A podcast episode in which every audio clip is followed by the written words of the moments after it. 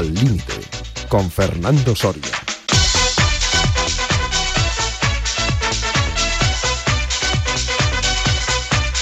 ¿Qué tal, amigas y amigos en Al Límite en Radio Marca? Espero que pese al frío, bien, con espíritu siempre deportivo y con un buen inicio de semana escuchando el programa Al Límite de la radio del deporte.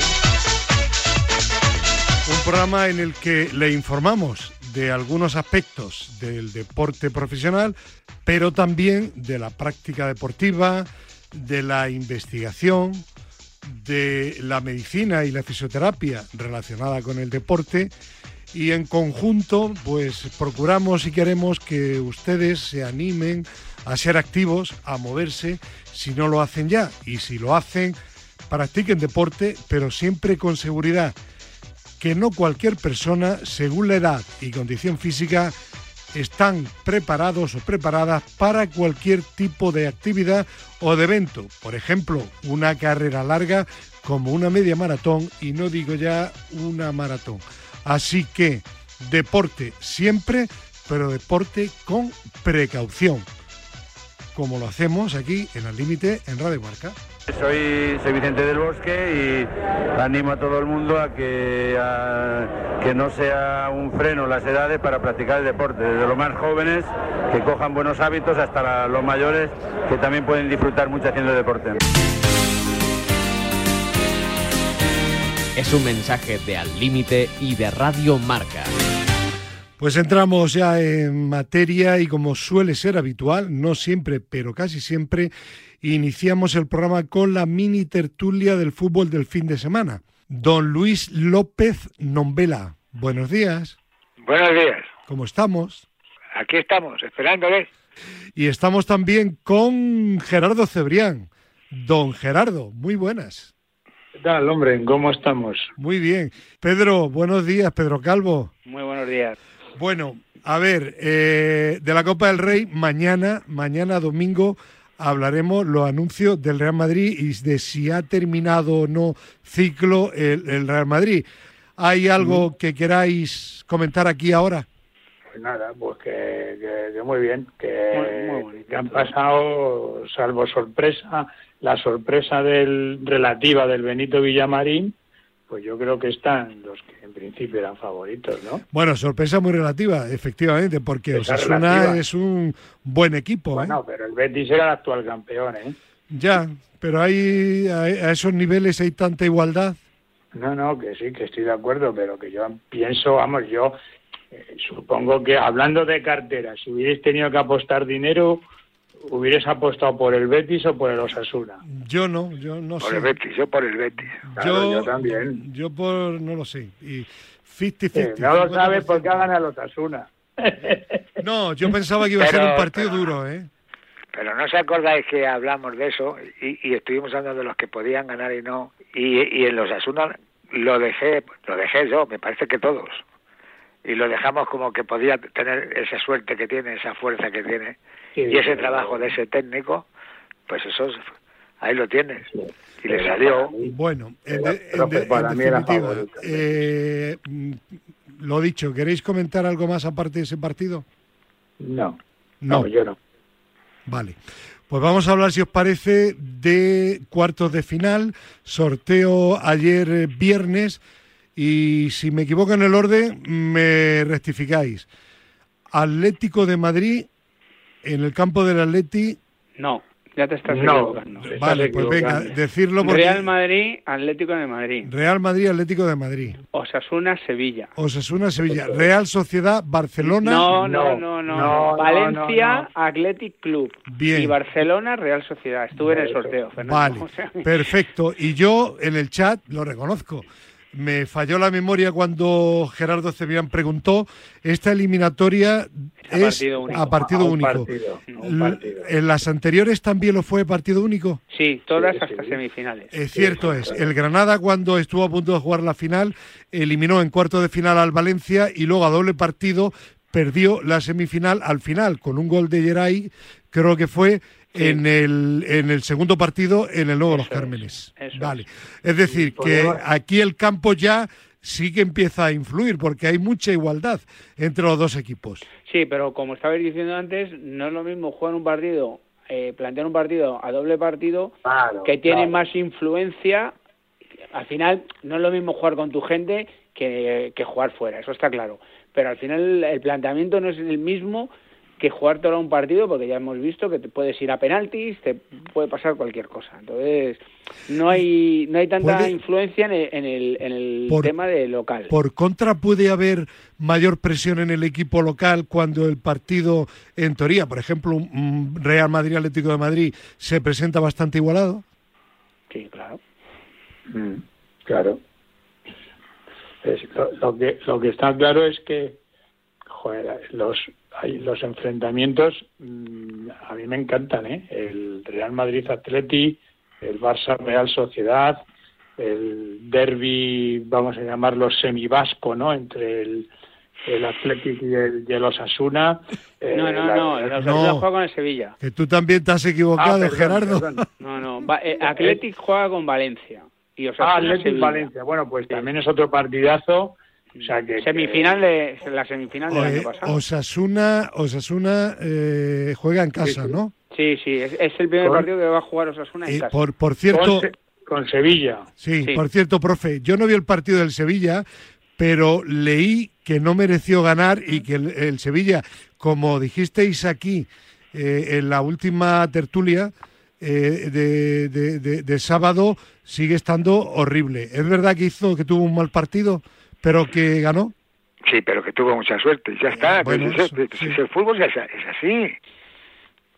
Sí, sí. Llega uno que dicen que es malo y, y te da dos botes falsos y, le- y te gana el partido. Sí, sí, claro. Y esto le pasó al Sevilla, porque pues, estaban temblando ya con algunos que conozco, vamos. Ya. Bueno, pues algo más de los cuartos de final que añadir, que comentar.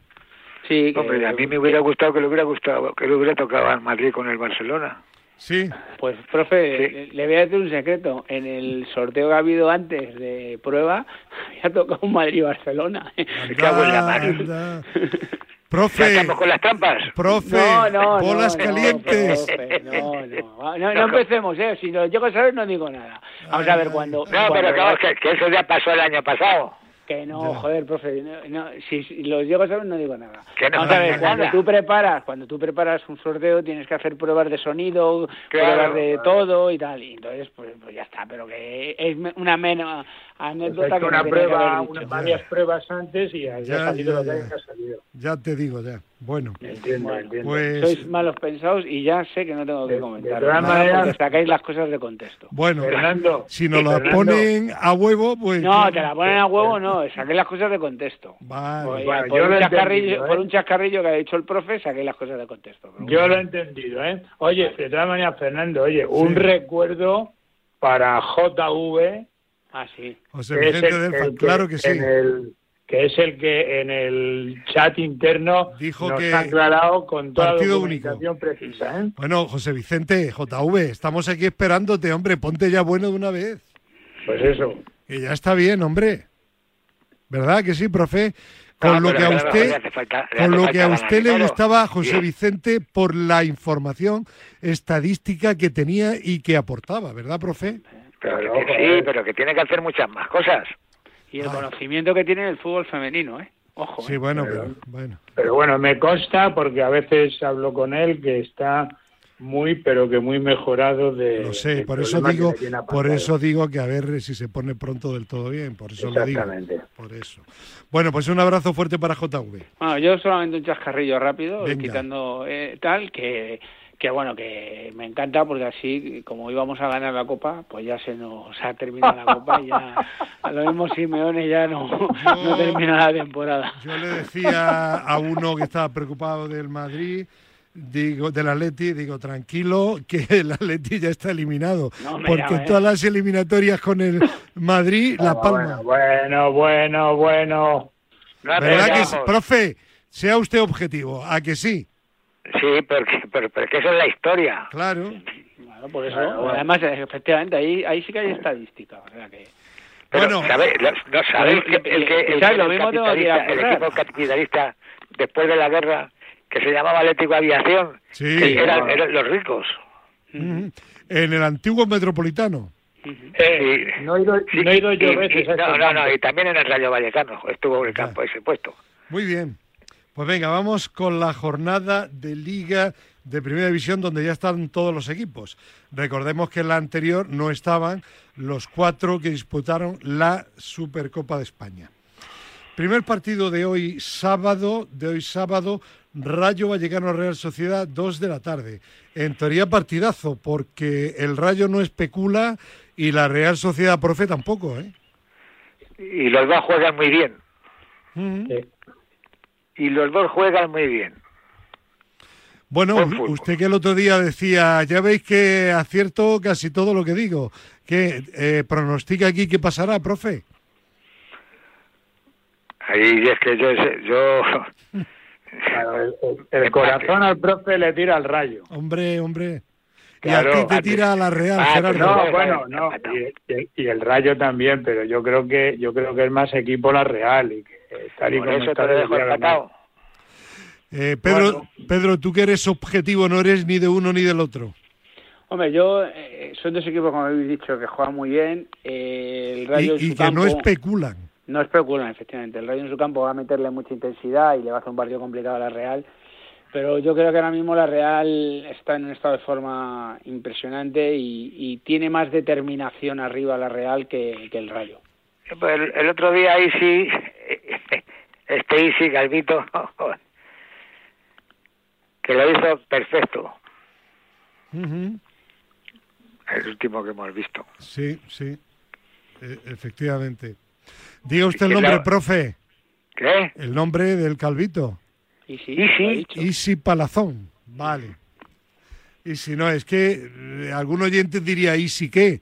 Isi Palazón. Eh, y no, y si, y si no viene, no se Eh, por, y si por no cier- viene. por cierto, eh, Pedro, eh, de este jugador mm, hasta hace poco eh, no, no se había hablado y, y está haciendo unas temporadas eh, extraordinarias, ¿no? Este chico, este chico era del Real Madrid. Sí, sí, bueno, hace Yo- tiempo. Luego estuvo la Sí, bueno, Ponferradina ya, y tal. ya, ya, ya, pero Quiero este decir que hay algunos jugadores, que- perdona que te interrumpa, que hacen un partidazo, uno, y ya están en portada de todos los periódicos. Y hay otros que están siempre a un nivel increíble y que no les ponen en ninguna Mira, portada. Eso es. Chico, hay un porque, chico ahora... porque es- es- esto es cues- cuestión de, de quien te examine. Quien te examine me refiero en, en- en planta, en tipo y todo. Y entonces, pues a lo mejor no caes bien y te mandan para otro lado. Pero hay futbolistas que dicen que no tienen futbolistas en Madrid. Hay futbolistas para, para darle a toda España. Y todos pero no pueden no- jugar en el Madrid. Ya. Bueno, pero, bueno, es que además la mayoría no juegan en el Madrid, por muy buenos que sean. Sí, sí. Pero, exacto, Claro. pero, por ejemplo, hay un chico ahora mismo que a mí me parece una barbaridad, que es del Atlético de Madrid, que está en el Girona, que es Riquelme. O sea, pero me parece una locura de futbolista. Pero creo que se va a volver para acá, ¿no? Hombre, es que si no se vuelve acá... Bueno, ¿Y yo creo edad- que será, va a ser peor para él. ¿Qué edad, si se vuelve para tiene, acá. ¿Qué edad tiene de que juega? Riquelme juega de- juega por dentro en el centro del campo y tendrá no si llega a 20 años está yo Mm. creo que sí 20 21 sí porque estaba en la selección sub 21 Sí, sí. de la Fuente sí, o sea que- sí. Bueno, Mm. Pues vale, bueno, pues venga, vamos a seguir eh, entonces al siguiente partido interesante, pues, Español Betis, eh, cuatro y cuarto, eh, y bueno, nos quedamos con el Atlético de Madrid, Valladolid, 18.30. Por cierto, el martes mi compañero y hermano Roberto Gómez escribía, atención, profe, y si resulta que el Cholo se ha cansado, Dice, pero que vuelva a ser el cholo de verdad, no el de ahora con síntomas de cansancio y agotamiento. Que vuelva Simeone. Profe, si Roberto Gómez lo dice, Si lo, si lo que diga Roberto Gómez es la Biblia. hombre, hombre, hombre, hombre. Que por cierto le escucha, nos escucha, ¿eh? Sí, Casi sí, todas las mañanas. Pues yo a Robert le diría que, que lo que tiene que hacer es cansarse menos y evolucionar O que se canse del todo y que se vaya, ¿no? o se vaya o evolucione porque lo que hace el otro día en Almería es de traca otra vez Ya, ya. así que así que que se canse menos Bueno. y lea más libros Eh, ¿Al Valladolid por lo menos le ganará o no? no lo sé Digo porque si- Valladolid está ahora en mala racha. Sí, pero da igual. Y el Almería, pero si al final, si tú sales a jugar, Eh, el- sales eh, a jugar con Llorente, a la- eh, estás jugando al ataque, tienes 30 minutos, que el equipo está genial, con Llorente en punta, y de repente te entra la psicosis y te vas con Llorente de lateral y con cinco defensas. Ya. Cuando siempre tienes al cuando Almería para matar. Pues entonces, pues al, al Valladolid le puede pasar lo mismo. El Valladolid tiene buenos jugadores arriba. Eh, profe, eh, Marca da cada año los premios de la liga, ¿no?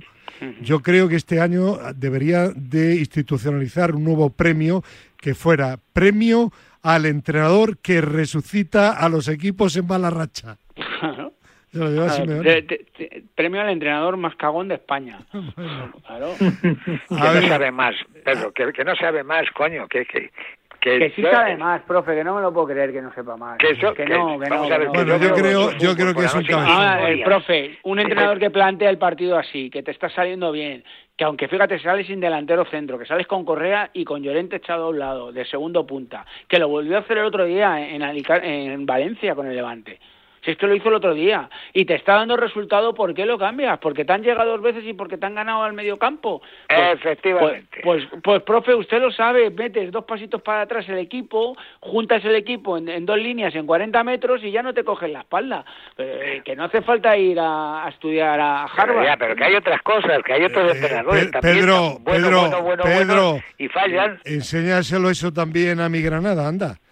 Que le, que le fuera de casa la pues espalda que continuamente. fichen- que nos fichen al profe y a mí y nos vamos a Granada. Dice, saca- dice el otro a día, sí, eh, a- ayer, de- el, eh, ayer viernes, Paco López, el entrenador, que es un buen tipo, a mí me cae bien, Mm. decía, bueno, sí, nos pillan mucho a la espalda, pero claro, es que lo que tenemos que hacer para que no nos pillen la espalda es presionar mejor y estructurarnos mejor para que si hay pérdida de balón en presión alta, que el equipo contrario no nos haga una jugada a la espalda. Y digo que yo, No te entre- que no te entre por los y, di- palos. y digo y digo yo y digo yo si no tienes los jugadores para hacer una presión en condiciones y tal y cual es, pues no es. juegues así juega de Por otra eso forma cuando- pero ¿sabes lo que- eso es lo que yo, por eso yo digo que hay que evolucionar y cada uno tiene que saber cómo evolucionar y con qué jugadores. Cuando tú trabajas con un cierto jugador, pues y, y tienes una plantilla de cierta manera, tienes que plantearte cómo trabajas con esa plantilla. Eh, Pedro el- un jugador que tú decías bueno eh, más lento cuando estaba el Granada en segunda Sí, sí. ya verás los lentos Germán Martínez los centrales. Pues sabía perfectamente Diego Martínez cómo tenía que jugar Germán en el Racing de Santander. No jugaba suplente. Claro. cambio de entrenador. Lo ponen de titular a Germán. Cambian el sistema y ahora mismo es uno de los jugadores más destacados. Pero- haz un sistema defensivo en función de lo que tienes. Claro, claro, pero está claro que Ge- Germán no puede jugar a 40 metros de la portería. no Pues no puede. Pero Pues sin tendrá- embargo, en bloque bajo y, y Claro. de cabeza y mandando Claro. y co- a eh, situando a los compañeros, es un monstruo, es un. Claro. Y un tipo fuerte que va bien de cabeza, que sí, sí, es así, así es. Pues. Esas son las lecturas que hay que hacer. Pues voy aprendiendo de vosotros, ¿eh, profe? No, pero, pero luego, pero si es que nada más que dice, mira, colócate tú aquí, tú aquí, tú aquí, Claro. aquí donde está este ladrillito, aquí el palito, aquí, y de ahí no te muevas. Cuando venga la pelota por aquí, haces esto, o este movimiento, o este otro.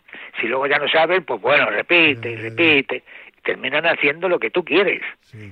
por si no se van. Por ejemplo, el Atlético de Madrid no sabe jugar en fase ofensiva. No tiene trabajado ningún movimiento en fase ofensiva. Sí, Ninguno. bueno, eh, el contraataque, eh, ya está. No, eso. pero, pero el contraataque es eh, después de que estás defendiendo. Sí, cuando, sí, para tú hacer un claro. contraataque tienes que robar el balón. Claro. Pero cuando tú tienes la fase ofensiva, cuando Nada. tienes el balón, no sabe qué hacer. O sea, no, no hay nada. eh, ¿Sabes? trabajado. Saben lo que con Pedro. la pelota, ¿no? Pedro, ¿sabes cuál es el problema? Que no ha tenido todavía tiempo suficiente Ah, en el. Atlético de Madrid, Sí, Simeone. sí, Lleva pocas temporadas, hombre. no- le exijas, ves al portero, ves al portero con los pies y no tira un balón nunca a un compañero. Gerardo. ves al portero del Villarreal el otro día en Copa. Gerardo, que Pedro no tiene paciencia con el Cholo, hombre. Hay que darle tiempo, hombre. Está en los 100 días. Pedro lo que está buscando es la plaza para él. No. Ojalá, ojalá. Que se vaya y se ve- meta Pedro. Oye, Ojalá. Bueno, ojalá. Gerardo, ¿a quién le damos de favorito? ¿Al Atlético de Madrid o al Valladolid? Eh, al Atlético de Madrid. Sí, Hombre, claro. vale. Sí, Pues claro. venga, seguimos, seguimos No, adelante, vamos. que se nos está yendo el tiempo. Eh, último partido del día, Sevilla-Cádiz, nada. Villarreal Girona, primero el domingo. Eh, Betty Osasuna, buen partido de nuevo. Eh, la, la, revancha del otro día. No, Elche Osasuna. Decía yo Betty, no, Elche Osasuna. Y ojo con el Elche, que la que le lió al Cádiz el otro día y al árbitro del bar. Otro día con tiempo hablamos del bar. Eh, Barcelona, Getafe. En la picota, Quique Sánchez Flores. partido de trámite para el Barcelona, compañeros. No, no, no, favorito el Getafe, claramente.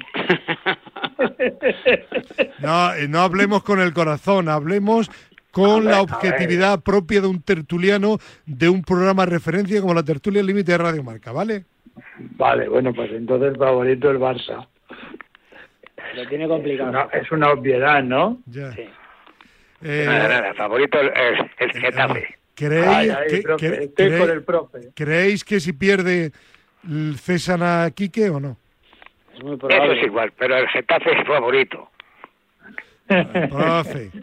El, el, el, baile de los entrenadores forma parte del circo este. Entonces, claro que se lo pueden cargar, por supuesto. No, sobre todo porque el problema ya es que la afición lleva ya bastante tiempo pidiéndolo. Entonces, al final, si no lo echas, van a ir contra, el, presidente. Y el presidente del Getafe de tonto ni un pelo. Por eso, y, no, y no va a consentirlo. Entonces, eh, es una pena, pero, pero puede ser.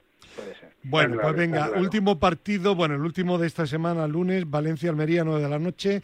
Último partido de mañana domingo, Atleti de Bilbao, Real Madrid.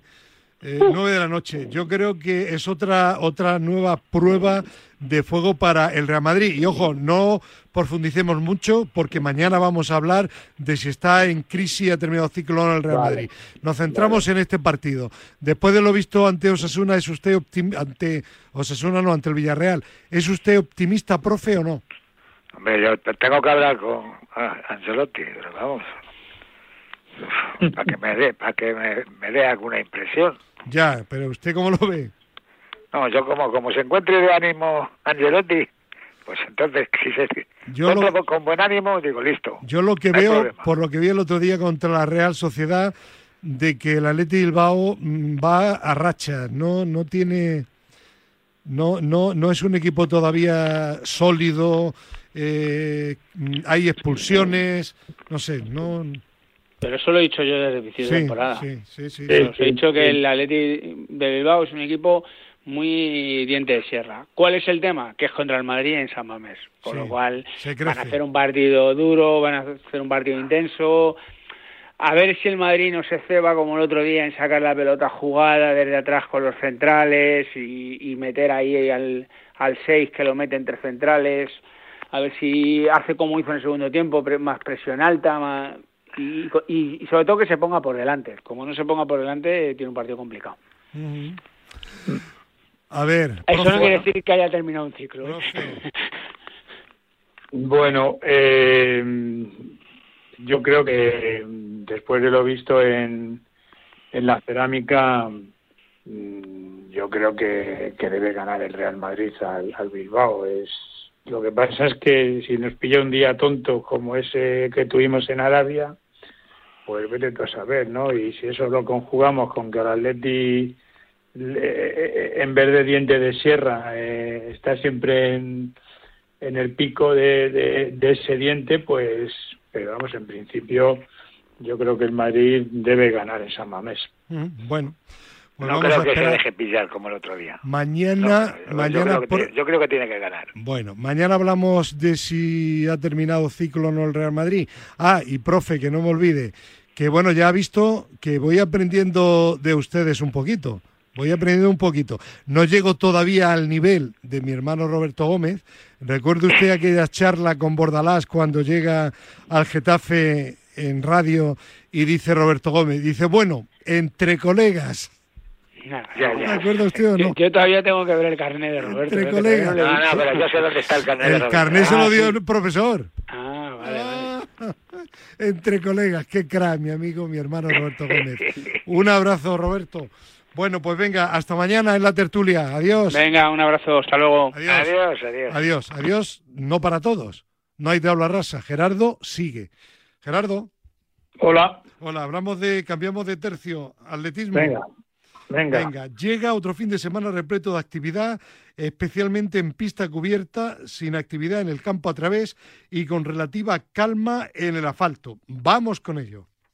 Bueno, pues, pues eso, entradilla perfecta, ¿no? Eh, mucha actividad. Hombre, la he leído textualmente lo que tú me has escrito.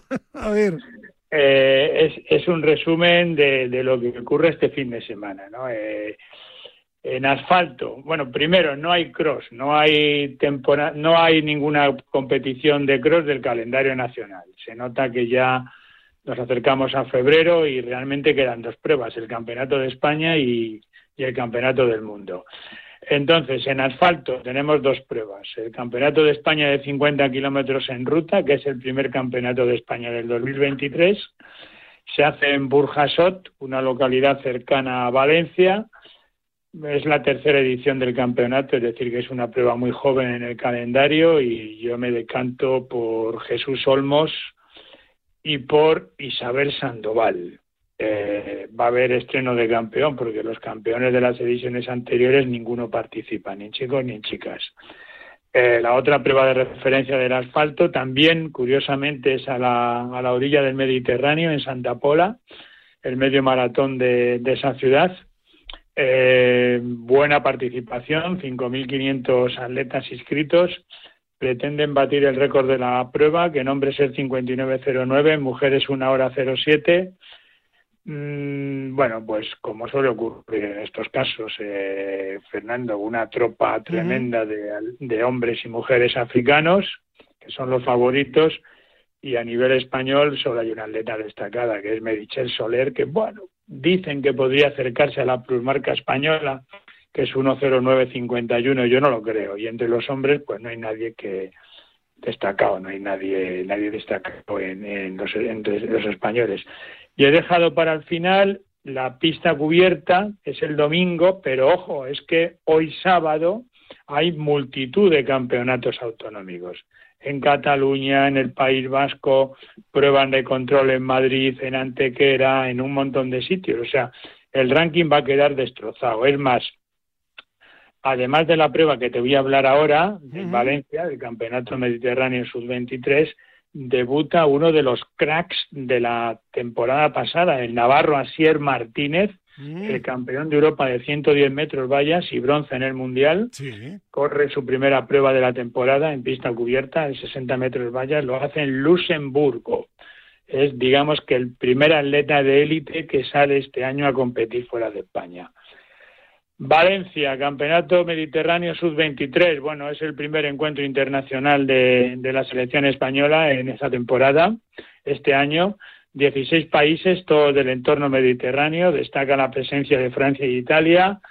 Eh, hay una atleta que brilla por encima del resto, que es la italiana Larissa Iapacino, una atleta que aún tiene el récord del mundo sub-20 de longitud. Es hija de una multicampeona de la longitud mundial, como es Fiona May, atleta británica, que se casó con un italiano, con un pertiguista, de apellido Yapachino, de ahí el apellido de, de la atleta esta. Y por parte española, bueno, yo destacaría en, creo que llevamos mejor equipo en mujeres que en hombres, yo destacaría a Berta Segura, Marina Martínez, Mireya Arnedillo y Paula Blanquer, a que te suena el apellido. Sí. Blanquer. ¿Eh? Claro, claro. Hija del mítico saltador Rafa, Blanquer. Sí, El primer hombre que en España, ¿no? Saltó más de 8 metros. 801, ¿no? Sí. En el estadio de eh, Vallehermoso y un servidor estaba allí y tú creo que también, ¿no? Yo estaba allí, yo era muy pequeñito. estaba. Eh, bueno, y yo también, ¿eh? Que, también, ¿eh? sí, sí, sí, sí, claro. Pues, Rafa, evidentemente Rafa es su padre, es su padre y es su entrenador ahora. La hija es un portento, ¿eh? Es un, una maravilla, es como su padre, ¿eh? Me alegro. Eh, sí, sí, o sea que, que muy bien.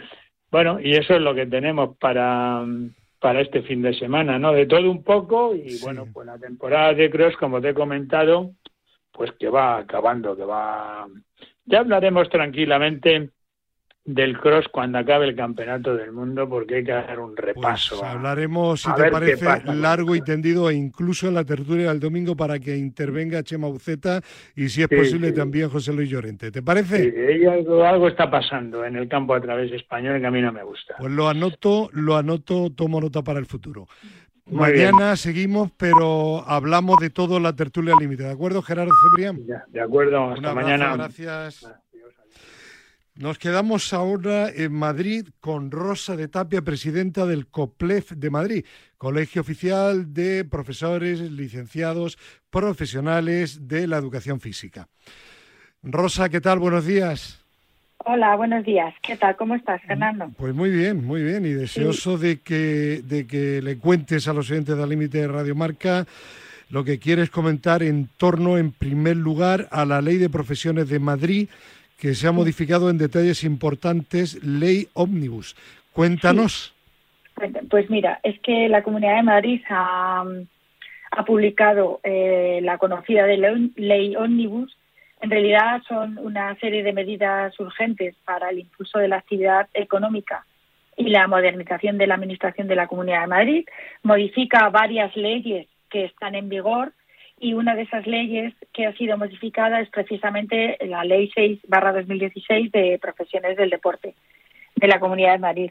Es muy interesante porque em, aparece una modificación muy importante que tiene que ver con los servicios profesionales deportivos y es que eh, todo profesional está obligado a partir de, de su publicación, que, que ya ha sido publicada, a tener una copia de forma permanente a disposición de, del consumidor de la póliza de seguro de responsabilidad civil. Eh, COPLEF ha recomendado a su colegiación que lo tenga bien en lugar físico o bien colgado en un sitio web donde tenga la oferta de, de sus servicios. Este es uno de los cambios más eh, significativos eh, para, para dar seguridad a toda persona que quiera consumir estos servicios profesionales deportivos. También hay otra modificación en torno a lo que son los procedimientos sancionadores, que mm, esto va a quedar más eh, facilitado porque se inician de oficio. Entonces, eh, bueno, pues la Comunidad de Madrid va a tener más facilidad para tramitar todos aquellos expedientes que sean susceptibles de sancionar. Y eh, bueno, estas son las, las modificaciones importantes que os parecen al colegio positivas. Eh, pues hombre, yo creo que sí. Primero porque va a dar más seguridad jurídica en aquellos procedimientos que, que se tramiten a través de la Comunidad de Madrid respecto a expedientes sancionadores y también por lo que decimos de que eh, el seguro de responsabilidad civil ya es obligatorio era obligatorio eh, desde la ley 6 2016, pero ahora eh, da más seguridad porque tiene que estar a disposición de forma permanente de cualquier persona que, que quiera acceder a esos a esos servicios. Y luego hay otra cosa también mucho más importante para rematar lo que es la, la legislación de, de la ley, que es que se pone fecha a la publicación del reglamento, de las disposiciones reglamentarias de esta ley, la fecha que, que, tiene prevista es en, junio, el 23 de junio del, del año 2023. Y además, bueno, ya hemos hecho a través de la, del Consejo de Consumo alegaciones. Ya hay un modelo de, de reglamento y hemos hecho alegaciones a él. Perfecto. Entonces esto nos parece lo más lo más interesante en cuanto a lo que es la ley ómnibus. Luego, y ahora si quieres te cuento también otra... Sí, querías hablar también del programa de prescripción de ejercicio físico con fondos europeos, ¿no? Eso es. Pues venga. Es que, mira, pues mira, es que hay una parte de los fondos europeos que tienen que ver con poner en marcha eh, eh, actividades en, coordinación con, con sanidad, deportes y sanidad, eh, con la finalidad de tener unos estilos de vida más saludables. Y dentro de estos de estos ítems que hay para para conseguirlo lo que se va a realizar son unos cursos de, de formación que es el plan de prescripción de ejercicio físico Eh, en esta primera edición que se va a realizar, se va a hacer eh, para personas colegiadas y en él se va a recibir formación del ejercicio físico dirigido a todas aquellas personas que tienen patologías. Entonces, eh, vamos a conseguir que, que cada profesional pueda mejorar y optimizar la condición física para, para, con, estas, para con estas personas. Este profesional, como sabes, dentro de la ley, eh, tiene la profesión del preparador o preparadora física. Entonces, este plan de prescripción está dirigido a esa profesión, preparador o preparadora física. Pues eh, todo lo que sea eh, tendente a mejorar el servicio que se da a los ciudadanos y que esto mejoren la salud me parece estupendo. Pues Rosa Tapia, muchísimas gracias por tu presencia una vez más en el límite en Radio Marca y cuando haya cualquier tema que consideres de interés para nuestros oyentes, pues nos avisa y adelante. ¿De acuerdo? Sí, muchísimas gracias, Fernando. El 2023 va a ser un gran año y bueno, eh, espero que vaya bien para todo el mundo. Seguro que sí y que sirva para que los españoles, gracias a la actividad física y al ejercicio, estén mejor de salud. Un abrazo, Rosa. Otro. Adiós. Y feliz año. Bueno, eh, nos vamos ahora hablando de salud, nos vamos al Colegio Profesional de Fisioterapeutas de la Comunidad de Madrid. Ana Herrero de Hoyos, presidenta de la Comisión de Neurología. ¿Qué tal? Buenos días. Eh, buenos días, Fernando, y a todos los oyentes. Lo primero, muchas gracias por darnos visibilidad en este momento. Ya sabes que todo lo que sea de interés para los oyentes, eh, nosotros encantadísimo y vuestros temas lo son habitualmente. Muchas gracias. Vamos a hablar hoy del ictus pediátrico. La primera pregunta es, ¿en qué consiste? Pues mira, el ictus es un término general que se utiliza para describir una lesión en el cerebro causada, puede ser bien por un sangrado, que es lo que llamamos el ictus hemorrágico, o bien puede ser por una falta de oxígeno debido a la obstrucción de los vasos. Es lo que llamamos el ictus isquémico. Esto sería válido tanto para el ictus pediátrico, que es el gran desconocido en este momento, como para el ictus del adulto. Bien, ¿y qué diferencia hay entre el ictus pediátrico y el adulto? Eh, pues la primera diferencia es la incidencia. Es mucho menor el ictus pediátrico en, España hay de 2 a 13 casos por cada 100.000 habitantes, pero la mortalidad y las secuelas a largo plazo que se producen son para tener en cuenta, ya que es una población con alta esperanza de vida. Y la segunda diferencia sería la causa. El ictus del adulto ya sabemos que, entre otras causas, existen unos factores de riesgo que tenemos que prevenir, como es la hipertensión, obesidad. En cambio, en el ictus pediátrico, las causas pueden ser debidas a anomalías en vasos sanguíneos, a infecciones, a cardiopatías, a traumatismos. Y te diré, Fernando, que el 80% de los niños y niñas que sobreviven al ictus van a dejarles unas secuelas neurológicas muy graves. De ahí la importancia de ser todos conocedores de los síntomas y los centros donde podemos acudir. ¿Y cuáles son los síntomas más evidentes? Pues el código ictus se activó en la Comunidad de Madrid en el año 2019 y a día de hoy, tanto para profesionales como para la sociedad, nos cuesta entender que el ictus no es exclusivo solo de los adultos, que puede pasar a la población infantil. Fernando, te voy a contar un caso personal que me pasó. Pues fue hace 10 años, imagínate todavía lo desconocido que era una niña que tenía 7 años cuando le pasó, estaba en su colegio, se desmayó y meses después la atendía yo, que estaba en una unidad especializada para niños y niñas gravemente afectados. Ella estaba en un estado de conciencia mínima o lo que es más conocido en un estado vegetativo. Pues tuvimos la primera sí, reunión con sus padres, un poco nos reunimos siempre el equipo para contar cuál va a ser su programa, qué íbamos a hacer, a llevar a cabo. Sobre todo, es un programa de calidad de vida. Pues yo, claro, veía la cara de los padres poco a poco, que se iba transformando hasta que su madre de repente empezó a llorar y me dijo, Ana, perdóname, pero es que yo solo quiero oír que mi hija da matemáticas, da lengua. Entonces es un shock para todos, para el entorno familiar, de, y aquí a día de hoy una buena prevención para reducir las secuelas es inmediatez en reconocer los síntomas. y estos, sí. sí, adelante, adelante, Ana. Sí, entonces los síntomas los puedes reconocer, igual que el ictus del adulto, eh, son si le cuesta mover la mitad del cuerpo, si de repente tuerce la boca de una forma rara, si le cuesta hablar, si de repente te dice que no ve bien, si se queda dormido de forma repentina. Y ante estos síntomas hay que llamar al 112 y si no acudir a los centros que tiene en la Comunidad de Madrid. Existen tres hospitales que se ha activado el código ICTUS, como os decía, desde el año 2019 y son el Hospital Gregorio Marañón, el Hospital 12 de Octubre y el Hospital de La Paz. Eh, aclaro, porque el programa, Ana, como sabes, es a nivel nacional, que en todas las comunidades hay centros de referencia a los que tendría que acudir eh, la familia eh, que sufra alguno de sus hijos, sufra algún tipo de, incidente, es decir, este ictus infantil.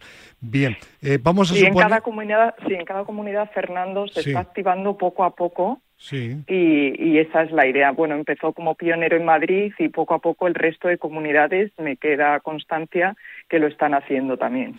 Bien, y vamos a suponer que eh, ha sucedido que eh, una persona, un niño, una niña tiene este ictus. ¿Qué puede hacer la fisioterapia neurológica por estos pacientes y en qué consiste la campaña de concienciación y sensibilización que habéis emprendido en el Colegio de Fisioterapeutas de Madrid?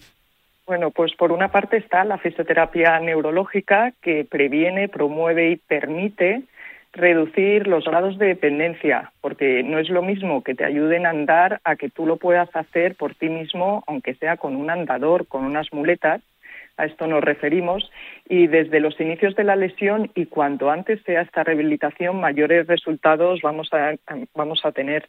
Y nuestro acompañamiento va a ser, Fernando, a lo largo de toda su vida. De ahí nuestra insistencia desde el colegio en apoyar esta campaña.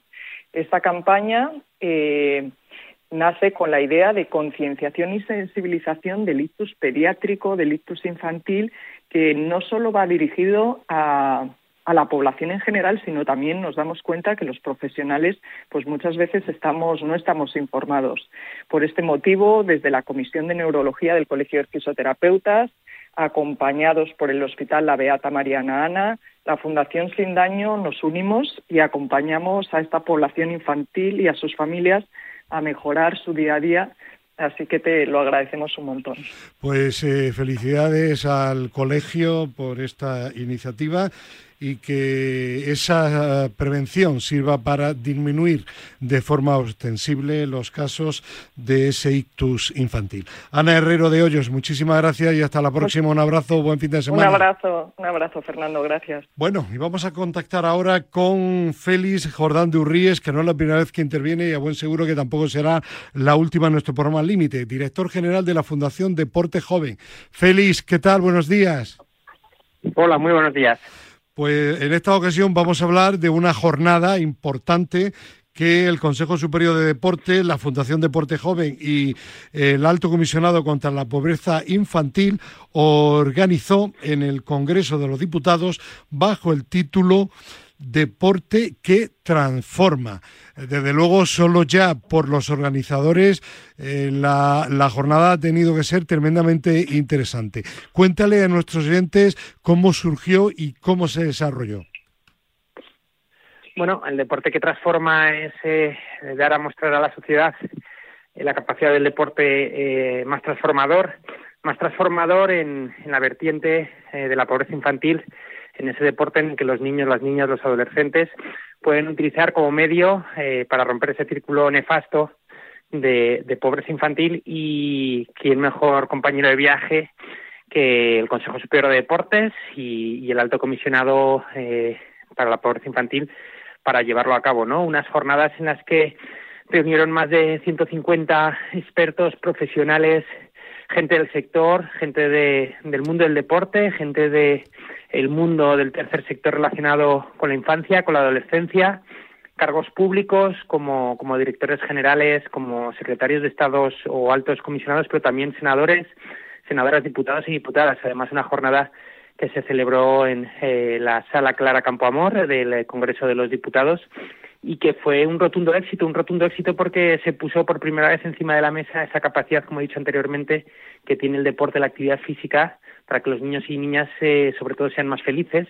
Y ante situaciones lamentables como es la, la pobreza que todavía existe en nuestro país, pues en las comunidades infantiles, en las comunidades eh, de los más pequeños, eh, el deporte sea una herramienta para, para salir de esa situación y, como he dicho, que sea una herramienta desde el punto de vista ya no solo de salud, ya no solo eh, desde el punto de vista lúdico, sino también una herramienta desde el punto de vista de bienestar emocional que, que es realmente lo, importante y una de las eh, principales conclusiones que se sacaron en, las jornadas. Eh, Félix, me consta que tú y la directora de la oficina del Alto Comisionado, eh, Carmen eh, Gallo, estuvís, fuisteis los que hicisteis ese resumen de las conclusiones. Aparte de lo que has contado, ¿te gustaría enfatizar en algo más? Sí, al final, gracias a, las diferentes, a las tres mesas de expertos, que tuvimos y la cuarta mesa que tuvimos eh, experiencial de, cinco experiencias que se están desarrollando a lo largo de todo el país, desde el programa Nereu en la provincia de Lleida y Las Palmas de Gran Canaria, a, los dragones de, Lavapiés, a Fútbol Más. Eh, bueno, salieron conclusiones muy interesantes, ¿no? Eh, por ejemplo, se, se constató que gracias a las encuestas de población activa que el, que el Consejo Superior de Deportes cada año saca, eh, podemos ver que en las familias con menos recursos económicos el sedentarismo es muchísimo mayor en las franjas de edades entre los 5 y los 14 años en el público femenino que en el masculino. Eh, vemos también que, o hemos sacado conclusiones en las que el inicio de la, de la actividad deportiva de, de un niño o de una niña tiene que ser a través del juego, porque a través del juego despierta eh, la parte lúdica, la parte divertida de, de, la actividad física y por lo tanto activa y pone en marcha todos los sistemas neuronales que hacen que, el estado de, bienestar emocional sea positivo porque al final un niño y una niña lo que tiene que ser es, feliz. El deporte ya no solo y la actividad física ya no es actividad física y deporte en sí mismo, sino que también es alimentación saludable, también es descanso, también es bienestar emocional, por lo tanto estamos hablando de, de, un círculo virtuoso que rompe otro círculo, como he dicho anteriormente, nefasto, que es el de la, el de la pobreza infantil. Eh, se destacó eh, la importancia del entorno familiar, del entorno educativo, de aproximación del niño y la niña a esa actividad física más reglada, sobre todo de la escuela, la importancia que tiene la escuela la educación física dentro del currículum eh, de, la, de, los diferentes niveles escolares, esa importancia que la educación física tiene que tener, esa recuperación de esa, de esa tercera hora en definitiva, conclusiones muy interesantes, conclusiones que se van a plasmar en un documento resumen de estas jornadas y que son la base también de trabajo estos cuatro temas, estas cuatro mesas para el próximo Congreso eh, Nacional que vamos a llevar a cabo en Valladolid a finales de, marzo, donde de manera extensa y durante dos días reuniremos todavía a más expertos en la materia, reuniremos también a niños, niñas, adolescentes que nos trasladarán eh, sus impresiones, sus pareceres y por lo tanto una muy buena experiencia inicial para, para establecer un marco de trabajo en los próximos años en torno a ese poder transformador que el deporte tiene para intentar sacar a los niños y las niñas de la, de la pobreza infantil. Eh, Félix, tuve la oportunidad esta semana de tener un encuentro con el presidente del Consejo Superior de Deportes, a quien bien conoce José Manuel, Manuel Franco y José Manuel Franco, y mm, me consta que está tremendamente concienciado en el problema de la obesidad infantil, que está muy satisfecho del trabajo que estáis realizando desde la Fundación Deporte Joven en coordinación con el Alto Comisionado y que él se va a volcar en todo, en todo lo que hagáis. Así que felicidades adelante y que todo ello redunde en que haya más igualdad y en parte gracias al deporte entre los niños de nuestro país, que sean más iguales y además más sanos, que es lo importante. Así que felicidades. Muchísimas gracias. Pues Félix, seguimos en contacto y contaremos de todo lo que has hablado y de ese congreso a los oyentes de Al Límite de Radio Marca. Un abrazo y buen fin de semana. Un abrazo, buen fin de semana a todos los oyentes. Adiós. Bueno, vamos a hablar ahora ya de España se mueve. Fernando Soria Hernández, que está aquí ya en el estudio. ¿Qué tal? Buenos días. Eh, bueno, eh, medio se te ha oído. Ay, Dani, Dani. A, ver ahora. Perfecto. Buenos días. Que vamos a hablar de la jornada que anunciabas la semana anterior, jornada Erasmus Plus, programas europeos del deporte del pasado martes en el Consejo Superior de Deporte. Y para ello, pues tenemos comunicación telefónica con la jefa de cooperación internacional del Consejo Superior de Deportes, que fue la que eh, promovió este evento en colaboración con España Se Mueve. Belén Lara, ¿qué tal? Buenos días. Buenos días, Fernando, ¿cómo estáis? Ya veis, ya veis cómo os tratamos, cómo os cuidamos al Consejo Superior de Deporte, Fundación Deporte Joven, eh, ahora Cooperación Internacional. Bueno, una jornada que me consta saliste tremendamente satisfecha, con bastante presencia, tanto in situ como online, ¿no? Pues sí, sí, Fernando. Bueno, en primer lugar, quiero aprovechar esta mañana. Eh, he oído a, mi compañera Feliz Jordán de Urríes. Yo tuve la oportunidad de estar en esa fantástica, en esa jornada fantástica que organizó la Fundación El Consejo con el Alto Comisionado contra la Pobreza. Y la verdad que nos enorgullece, fue fantástico en los paneles que hubo. No voy a redundar porque creo que Feliz ha hecho una explicación pero no solo me sumo a ello, sino que también quería, Fernando, permíteme este pequeño apunte, porque sabes que este año, con motivo de la presidencia del Consejo de la Unión Europea que ostentamos en el segundo semestre, precisamente la creación y la promoción de entornos seguros en el deporte para niños, niñas y adolescentes es una prioridad que el Gobierno de España, el Consejo Superior de Deportes, ha marcado en esta presidencia y esta jornada simplemente vino a abundar en la importancia que el gobierno, que el pues Consejo le está dando en un tema que nos parece primordial. y puntualizado queda. Pero también me maravilló la jornada del martes. Pues sí, sí, Fernando, de verdad que con aliados como vosotros es muy fácil, ¿no? Es cierto que yo soy una entusiasta del programa Erasmus Plus porque me parece que la Comisión Europea, la Unión Europea nos abre las puertas al deporte y yo creo que es una oportunidad para que todo el sector del deporte aproveche estas oportunidades para hacer alianzas estratégicas con otras organizaciones y entidades de toda Europa, que en definitiva lo que hacemos es reforzar nuestras instituciones, reforzar el, el, el, el, aire europeísta, que es eh, la filosofía que enmarca todos estos programas. Y como tú bien sabes, en esta ocasión eh, lanzamos dos actividades, dos programas pioneros que me parece que van a marcar un antes y un después en este segundo programa, después de siete años que llevamos trabajando con el programa Erasmus Plus. Efectivamente, se, se, habló de una serie de programas, entre ellos los de España se mueve, y sobre todo lo que se quería era mostrar a los que asistieron de una u otra forma a este acto las posibilidades que hay y que se les va a ayudar, si así lo necesitan, para que puedan tener alguna opción. El Consejo Superior de Deporte y por supuesto que España se mueve estará eh, colaborando con el Consejo en lo que preciséis. Eh, estáis a disposición de aquellas entidades públicas y privadas que quieran participar, ¿no?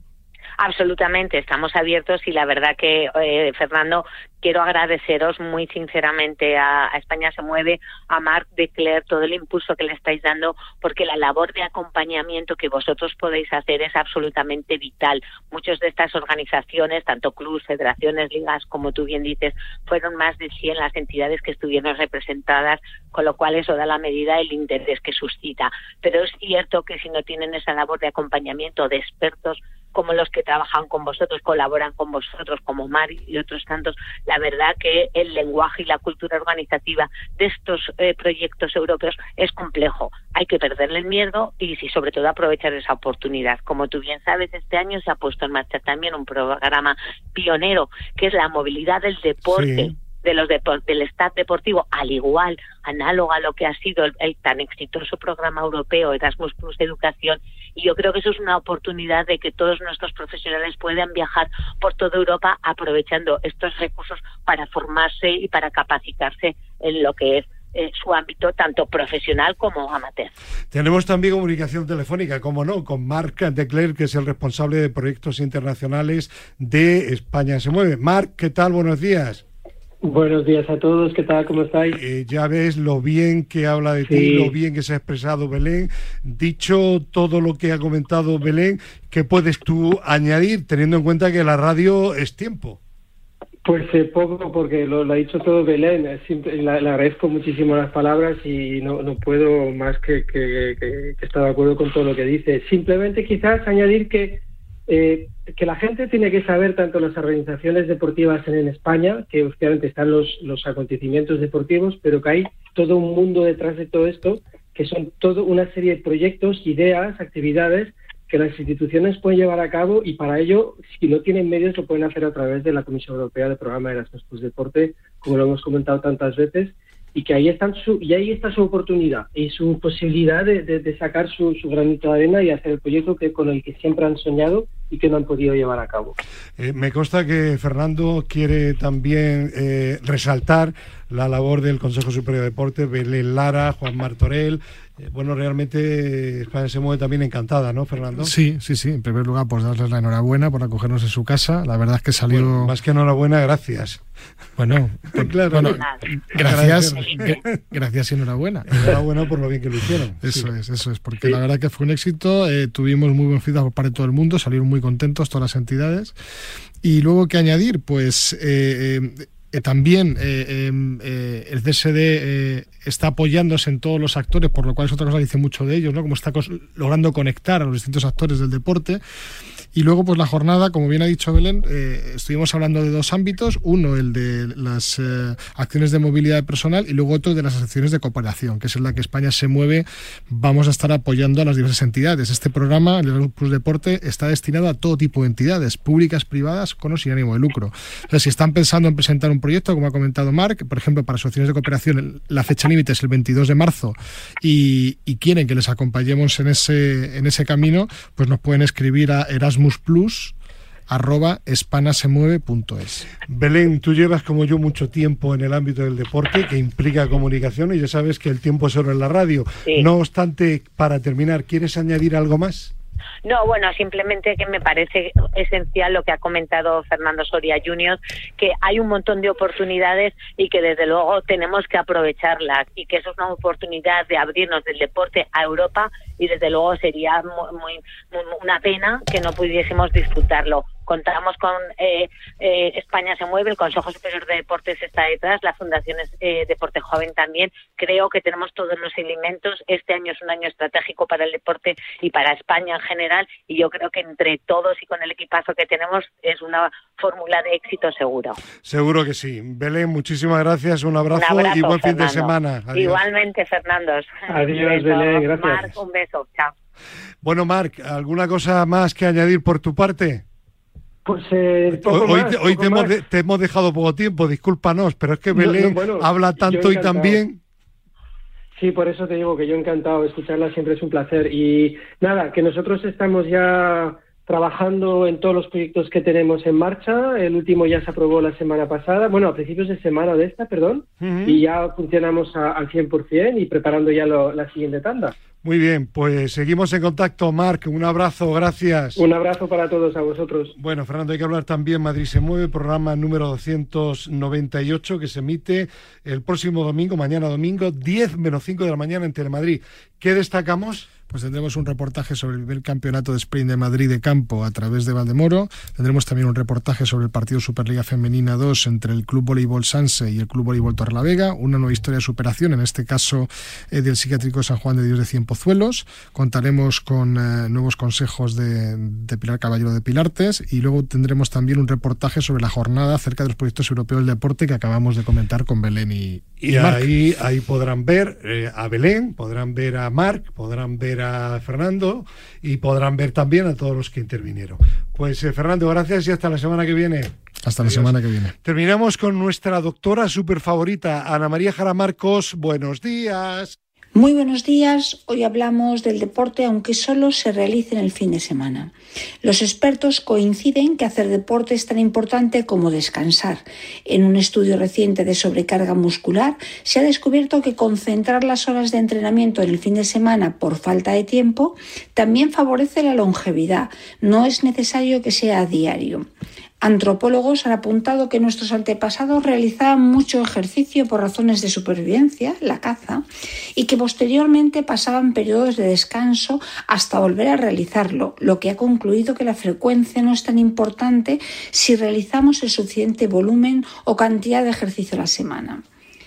En conclusión, la adaptación del ejercicio a nuestro horario, actividad o trabajo es más fácil teniendo en cuenta esta conclusión, sin tener detrimento de las ventajas en contra de la mortalidad. Según la OMS, el sedentarismo origina el 5,5% del total de defunciones a nivel mundial y es el cuarto factor de, mortalidad más importante. También sabemos que el alto rendimiento o las personas sobreentrenadas pueden generar más problemas cardiovasculares. Lo apunta la Universidad Internacional de Valencia. Solo hay que tener en cuenta que la concentración de ejercicio en poco tiempo puede aumentar el riesgo de lesiones musculoesqueléticas en comparación con quien lo realiza de una forma más regular. Pero en definitiva, desde aquí os invito a hacer ejercicio semanalmente. Y esto es todo por hoy. Muy buenos días. Gracias, doctora Jara Marcos. Gracias, Dani López. Mañana, tertulia al límite, también de 7 a 8 de la mañana en Radio Marca. Adiós.